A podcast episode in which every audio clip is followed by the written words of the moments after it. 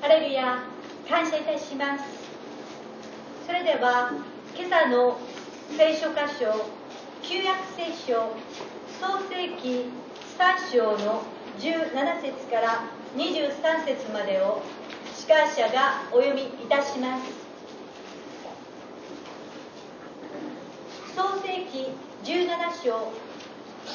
17章から創世記3章の17節から23節までを司会者がお読みいたします。またアダムに仰せられた。あなたが妻の声に聞き従い食べてはならないと私が命じておいた木から食べたので土地はあなたのゆえに呪われてしまった。あなたは一生苦しんで職を得なければならない。土地はあなたのために茨とアザミを生えさせ。あなたは野の草を食べなければならない。あなたは顔に汗を流して糧を得ついにあなたは土に帰る。あなたはそこから取られたのだから。あなたは塵だから塵に帰らなければならない。さて人はその妻の名をエヴァと呼んだ。それは彼女が全て生きている者の母であったからである。神である主はアダムとその妻のために革の衣を作り彼らに着せてくださった。神である主は仰せられた。見よ人は我々の一人のようになり善悪を知るようになった。今彼が手を伸ばし命の木からも取って食べ永遠に生きないように。そこで神である主は人をエデンの園から追い出されたので人は自分がそこから取り出された土を耕すようになった。今日のメッセージのテーマは呪いから祝福へ。それでは浜原翔二先生よろしくお願いいたします。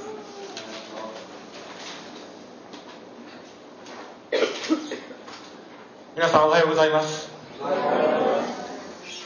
この朝も愛するお一人お一人の方とご一緒にこうして神様を礼拝し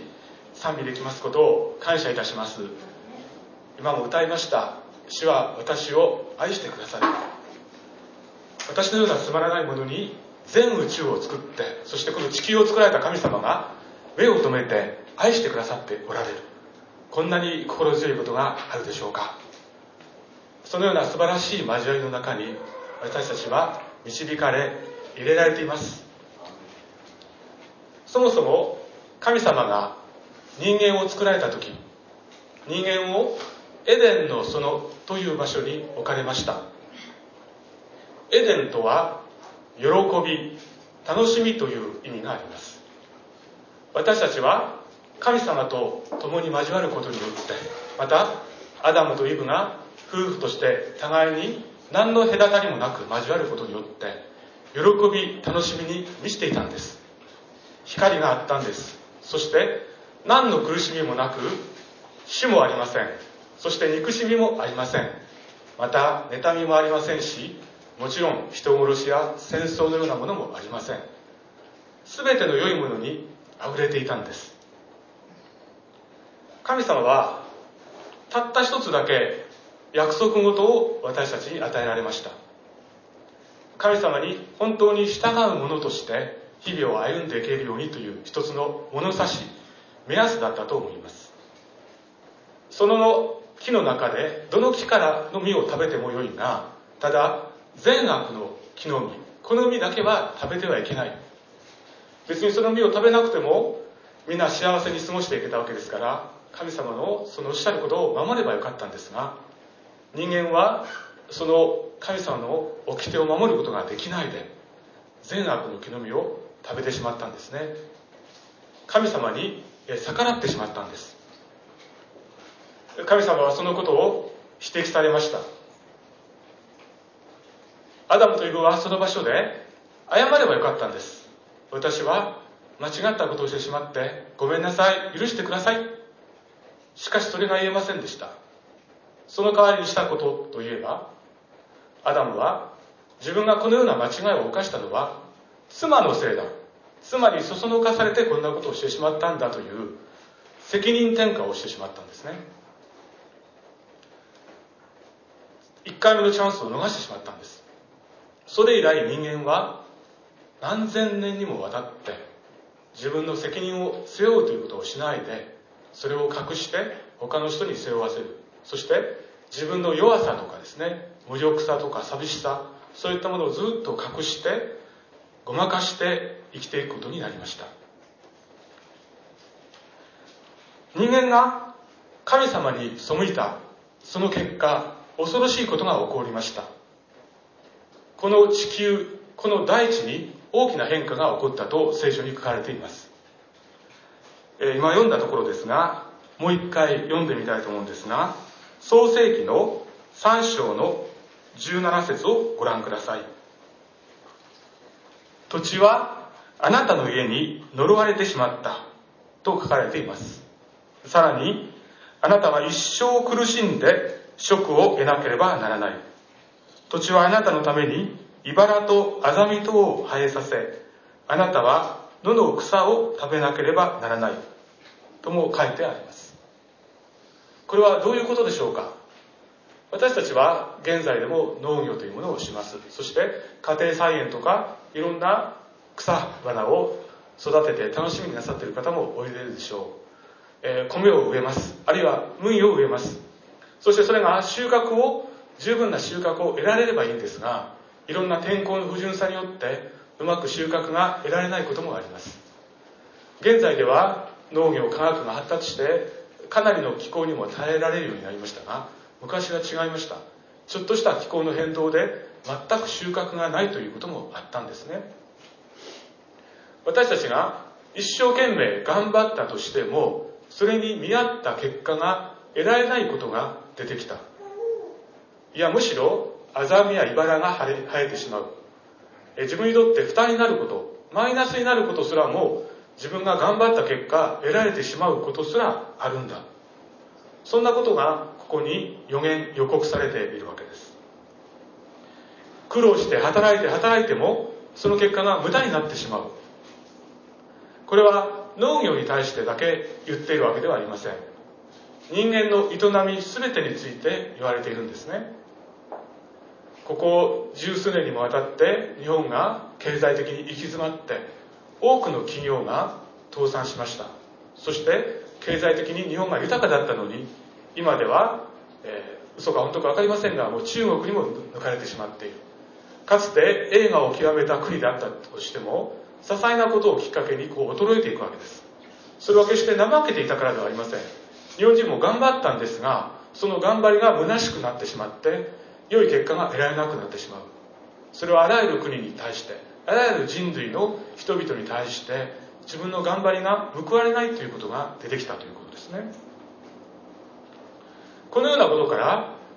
人類は人間は労働というものを働くということを卑しいものとみなす傾向が出てきました。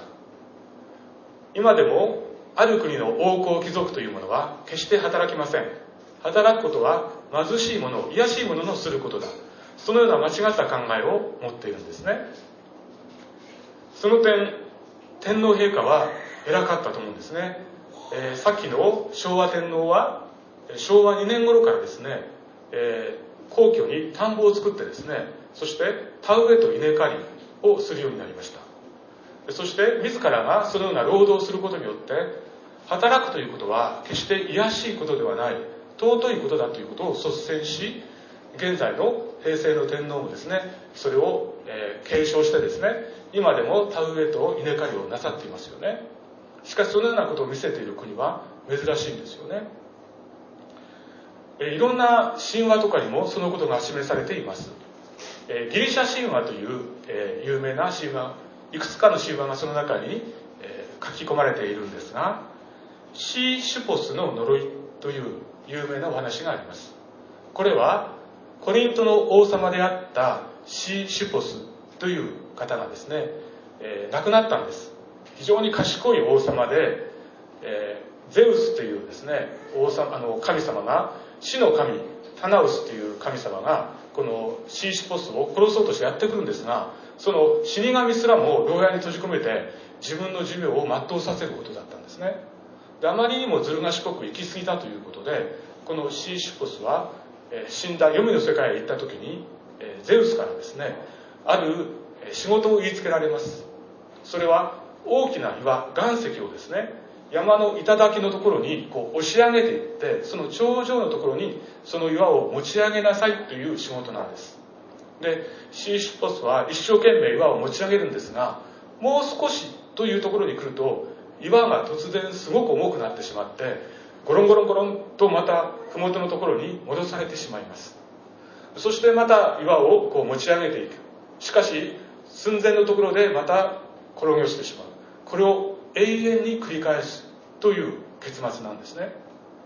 これは私たち人類の労働あるいは生き様に対する無意味さ虚しさ。どれだけ物事を頑張っても決して到達することができない人間の呪いを描いていますよね。頑張っても頑張ってもゴールへたどり着くことができない。日本にも同じような話があることに気がつきました。皆さんはあの才の河原の石積みの話を聞いたことがあるでしょうか？嘘か本当か分かりませんが子供が若くして死んでしまうとあの世に行った時死の世界に行った時に才の河原という河原があってそこで石をこう積み重ねていくんですね。であるところまで石を積み重ねていけばいいんですけどもそこまで到達する前に鬼がやってきてその石を全部ガラガラっと倒してしまうというのです。そしてその結果何回でも繰り返し繰り返しエンドレスに子供は才の河原で石を積み続けていく。このような恐ろしい呪いのお話があります。これも言っていることは同じですよね。私たちはあの世に行かなくてもこの世においても頑張っても頑張ってもそれに応じた報いが得られない。せっかく頑張って得たものが虚しく崩れ去ってしまうということを経験します。このような例え話だけではなくて実際にそのようなことを経験なさった方も多くおられると思います。私たちはどのようなことをもってどのような方法でそのような呪いから解放されるのでしょうか。私たちが神様に逆らってこのような呪いがこの地上に来てしまったとするならばこの呪いから解き放たれる唯一の方法はやはり神様に立ち返るしかないんです。そして神様によってこの地上この地球この大地に染み込んだ呪いを清めてもらう必要があるんですね。日本とか多くの国では塩を持って清めるということをしてきました。様々な行事で例えばお葬式の帰りには塩を振りかけてその、えー、汚れたものを清めようとすることがありましたけどもその塩によって私たちは決して清められることはありません。ましてや神に逆らった大きな罪というものは決して清められないんですね。ただ一つそれを清めることができるのは神様ご自身の血をイエス様神様のたった一人の子供であったイエス様がこの地上に降りてこられてそしてその血を流されてこの大地に染み込んだ呪いを清めるしかないんです。イエス様は2000年前に十字架について死んでくださいました。そして死んだ時にその死を確認するために脇腹に槍を刺して多くの血を流して死んでいるということが確かめられたんですね。その時イエス様の全身の血が流されました。十字架から滴り落ちてこの大地に流されたんですね。これは象徴的な意味があります。アダムとイブによって呪いを受けた大地がイエス・キリストの血潮によって清められてその呪いが解かれるということですね。私たちはどれだけ自分の頑張りによってその呪いを解こうとしてもダメなんです。しかしイエス様のこの十字架の血を信じるならば私たちの労働というものは虚しくなくなるんです。どれだけ頑張っても無駄だった。あんなに勉強したのに無駄だった。夜も寝ないで頑張ったのに何の意味もなく何の良い結果も得られなかったということはなくなるんですね。イサクという人がいました。これはアブラハムという神様にとっても祝福され神様に最初に人類で選ばれた人その人の息子でした。そのイサクがアブラハムが亡くなって自分の人生を新しく歩みを始めようとした時に井戸を掘ります。この当時井戸というものは非常に貴重なものでめったにお目にかかるものではありません。荒地に井戸というものは生命にとって生物にとって決して欠かすことができない。動物にとっても植物にとっても必要な場所でした。それを自分で掘り当てるっていうことは普通の人間にはできないことだったんですね。神がかり的なことでした。イサクは見事に一つ目の井戸を掘り当てます。すごく頑張ったんです。苦労していろんなところを掘ったでしょう。その結果やっと一箇所井戸を見つけたんです。ところがイサクが労して得た井戸というのは災いのもとになりました。その当時いろんな遊牧民がいたのですがイサクが見つけた井戸のところにやってきてですねその井戸は私たちのものだと言って喧嘩になってしまったんです。せっかく頑張って頑張って苦労して得た井戸命の源である井戸をですねイサクは争いのもとに手放さなければいけませんでした。これは私たちの先ほどから言っている労働の呪い頑張っても虚しい結果しか得られないっていうことを示していますよね。しかしイサクは諦めませんでした。そのような嫌な経験にもかかわらず二つ目の井戸を掘り始めるんですね。そして見事に二つ目の井戸も掘り当てるんです。宝くじに2回当たるようなもんです。そんなことはめったにないんです。神様が陰で働いておられたんですね。しかしまた周りにその噂が広まるとですねいろんな人たちがやってきて武力的に強い人たち性格のいやらしい人たちがやってきてですねその2番目のイサクの井戸も自分たちのものだと言い張ってまたいさかいが絶えなかったんです。イサクはそのようないさかい争いを好みませんでした。そして自分のものであると正当なものであると言い張ることができたのにそれを譲って3番目の井戸を掘り当てようと頑張るんですね。神様はそのようなイサクを祝福されました。そしてとうとう3つ目の井戸も掘り当てることができたんです。3つ目の井戸の時はどうなったでしょうか。どの民族もどの遊牧民たちもその井戸のことで争うことはありませんでした。そして彼は安心してその地に住むことができ繁栄することができたんですね。で3つ目の井戸を掘り当てた時イサクは神に礼拝します。でその夜にですねイサクのその心の態度を見て諦めずに神様に期待し続け井戸を掘り続けた彼の態度を神様は喜ばれてですね夢の中に現れてイサクを大いに祝福しようと約束されたんですね。ここに私たちの苦しみ労働に対する新しい捉え方考え方を見ることができます。聖書は私たちが労働の呪い大地が呪われたそのことから解放されたと宣言してるんですが一つの苦しみもなくなりますよとは言っていないんです。イサクは祝福の子でした。神様に愛された子供でしたがそれでも苦しみ悩むことはあったんですね。それでも諦めないで神様に頼って歩み続けるならば必ず苦しみを超えた呪いを超えた祝福がやってくると言っているんですね。そしてこれまで苦しんだことが喜びに変えられる。人類にとって苦しみが何にもないというのは最高でしょう。それはエデンの園ではそうだったんですが一歩踏み込んでたとえ苦しんだとしてもマイナスを経験したとしてもそれがプラスに変えられますよと聖書は語りかけているんです。私たちのこの土地が呪われてそしてあざみが生じる。良い結果が得られないことができて出てきたように土地以上に私たちのこの人間の存在そのものが罪を犯した時に呪われてしまって変わってしまいました。一つは永遠に生きるそのような存在であったのに限られた命になりました。病が私たちの体に来ました。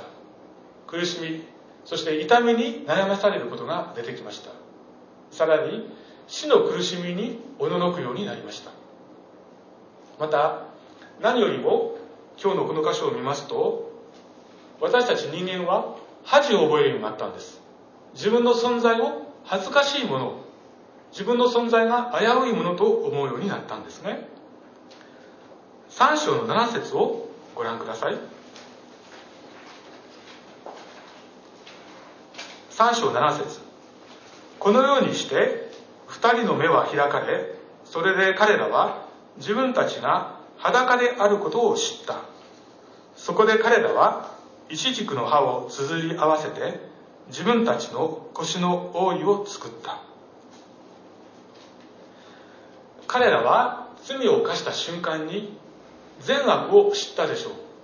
その瞬間に自分が罪を犯したことを知ってしまい自分の存在が恥ずかしいものであると分かって自分を何とかカモフラージュしようとしたんです。そしてとりあえずその目の前にあったイチジクの木イチジクの葉それを利用して衣服洋服を作ろうとしました。しかしそのイチジクの葉っぱはどうでしょうか？永遠に使えるようなものではありません。切り切って何かこうつなぎ合わせるようなことをすれば夜にはしおれて使い物にならなかったでしょう。これも象徴的なことを表していますよね。私たち人間は自分の罪を自分の恥ずかしさを覆い隠すためにあらゆる努力どんなことをしても虚しいものである。どんな宗教も人間が考え出したものは虚しいですよね。そして哲学もそれも自分の虚しさや自分の恥ずかしさそして生きる意味を見出すために人間が考え出したものですがそれらはしばらくはいいかもしれませんがちょうど夕方にはしおれてしまったイチジクの葉っぱのように人生の夕暮れにはそれらのものは役に立たなくなるでしょう。私たちが死を迎える頃には死に対する恐怖そして人生の虚しさに恐れおののいてしまうでしょう。人間は80歳生きたからあるいは90歳生きたからもう十分ということはないのです。何人ものお年寄りの患者さんがクリニックに来てくださいますが80歳90歳になっても死の恐怖に怯えている方がいるんです。自分が死ぬ時のことを思うと不安でしょうがない。もうどうしていいか気が狂いそうだと言っている方がいるんです。若い時はごまかすことができた。哲学も。本物でなければ死の間際にはしおれてしまうんです。イチジクの葉っぱのようにしおれて枯れてしまうんです。絶対しおれない確かなもの。それを神様は私たち人間を哀れに思って授けてくださいました。それが3章の21節に書かれています。神である主はアダムとその妻のために革の衣を作り彼らに着せてくださった。人間の情けない姿を見た神様が人間を哀れに思って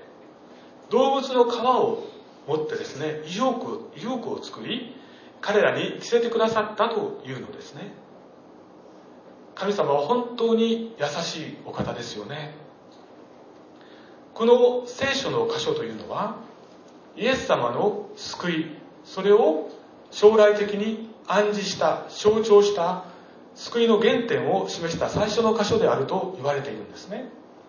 と言いますのは動物の皮というのはイエス・キリストの犠牲の死を表していると言われているんです。動物の皮で有効を作ったということは動物を殺したということですよね。ここに初めて生き物の死というものが明らかにされています。動物の死。どんな動物が殺されたかは書かれていませんがおそらく羊だったのではないかなと推測されます。一匹の羊が殺されてその羊の皮を持ってアダムとイブのために服を作ってくださった。その服は羊の皮というものは強いですからイチジクの皮と違ってそう簡単には破れない。ずっと使うことができる。それでもって人人類の人間の恥ずかしい場所を覆ってくださった。これは人間の罪を負うためにイエス・キリストが将来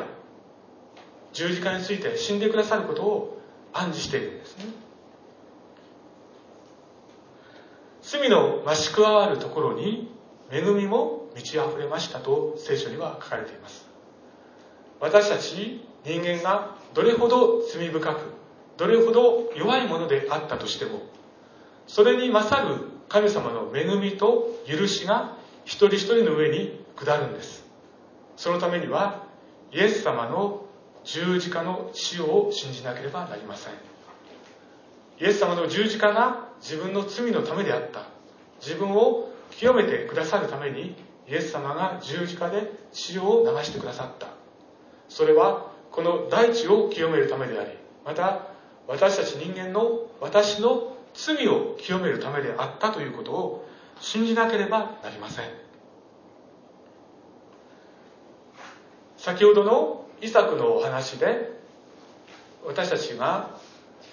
何回も苦しみ合いながらも時には順調にいっている時にそれが崩れてしまってまたその色を放棄して別の色に移らなければならないということをお話ししましたが私たちこのチャペルもこの場所をですねしばらくしたら、えー、離れなければならないんです、えー、突然ですねこのビルのオーナーが変わりました。そしてこの場所を移ってくださいと言われています。この新しい場所が昨年与えられた時に本当にイサクが井戸を掘り当てたかのように祝福の場所に恵みと精霊の満ち溢れる場所になると信じてやってきました。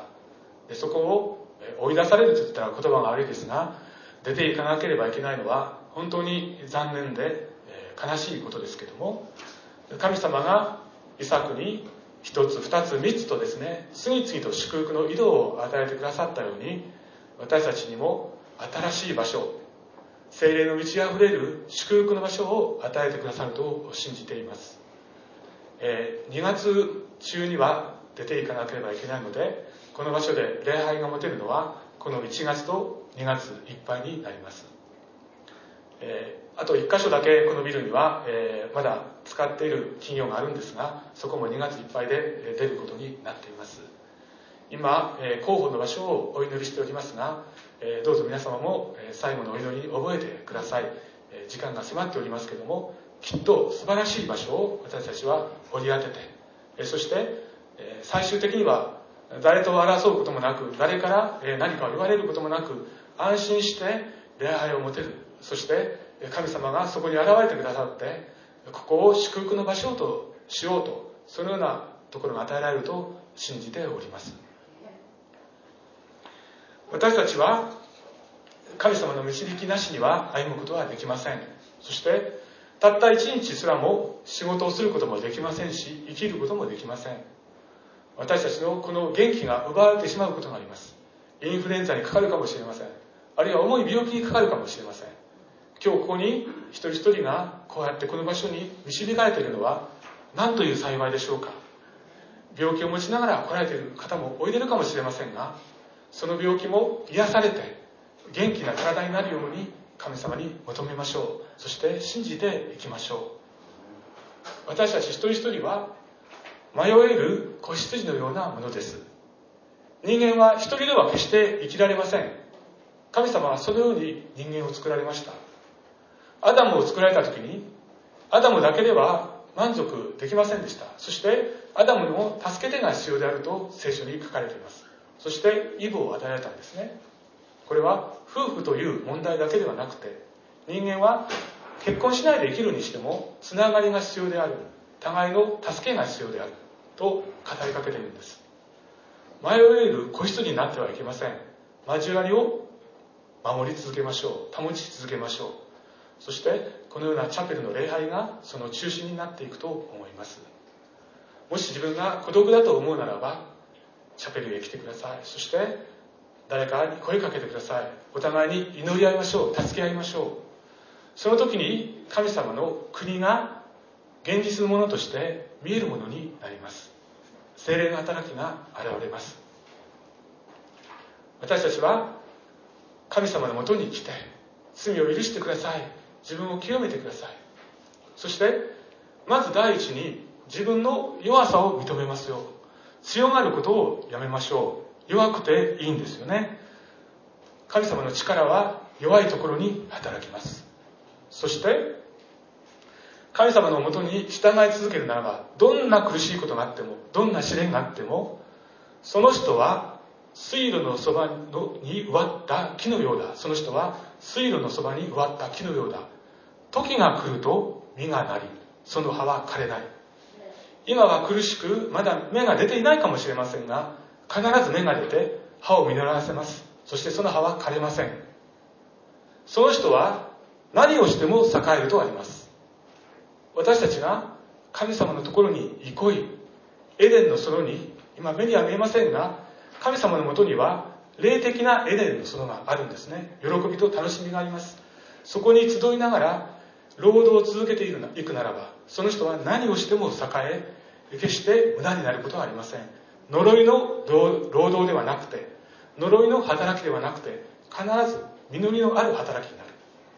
神様はその働いておられる一日一日を見ておられます。たとえこの世で目に見える結果が得られなかったとしても皆さんが天国へ行かれた時神様はこうおっしゃいます。よくやった忠実なしもべだ。私はあなたを大いに祝福しよう。この言葉を皆さん一人一人が聞くことができます。それを楽しみにこの地上を生き続けましょう。お祈りいたします。愛する天のお父様この朝もお一人お一人を愛してくださってこの場所に集めてくださったことを心から感謝いたします。人間の罪がこの地球この大地を呪われたものとしてしまいました。私たち一人一人はその呪いを経験してきました。頑張っても頑張っても一旦は良い結果が得られたのにそれが湯水のように崩れ去っていく。石で積み重ねた石の塔のように崩れていってしまう。そのような辛いことも経験してきました。しかし神様にあって働くならばイエス様を知って労働していくならば決して私たちの働きは無駄になることがありません。その人は水路のそばに割った木のようです。時が来ると実がなりその葉は枯れません。その人は何をしても栄えます。私たち一人一人がそのような祝福の労働に移されたことを心から感謝いたします。そして私たちが死ぬ。そして恐怖と恥に満ちた恐ろしい存在であったのに決して恥じることがない。清められた存在になったことを感謝します。死の恐怖からも解放されました。私たちには永遠の命が与えられています。死の痛み苦しみもイエス様の共に通りますから心配することはありません。ありがとうございます。どうぞ今週1週間もあらゆる事柄において神様が一人一人を守ってくださいますように。たとえ辛いことがあってもそれをプラスに喜びに変えてくださいますように。神様のもとで私たちは喜び楽しみます。今日来られなかった方々もその場所にあってあなたが守っていてください。感謝をしてイエス様のお名前によってお祈りいたします。アーメン